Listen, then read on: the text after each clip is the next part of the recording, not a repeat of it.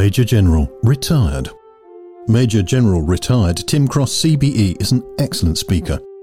If you get the chance to hear him, I'd recommend it.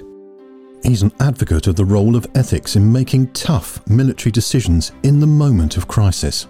When we invited him to speak to our Any Questions group, his repeated use of retired caught my attention. Tim's reason is simply that he is retired from that role, but the role is never forgotten, even though he is no longer in active service.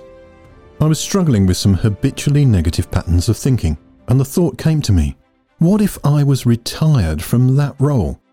What if I'm a habitual professional worrier, retired?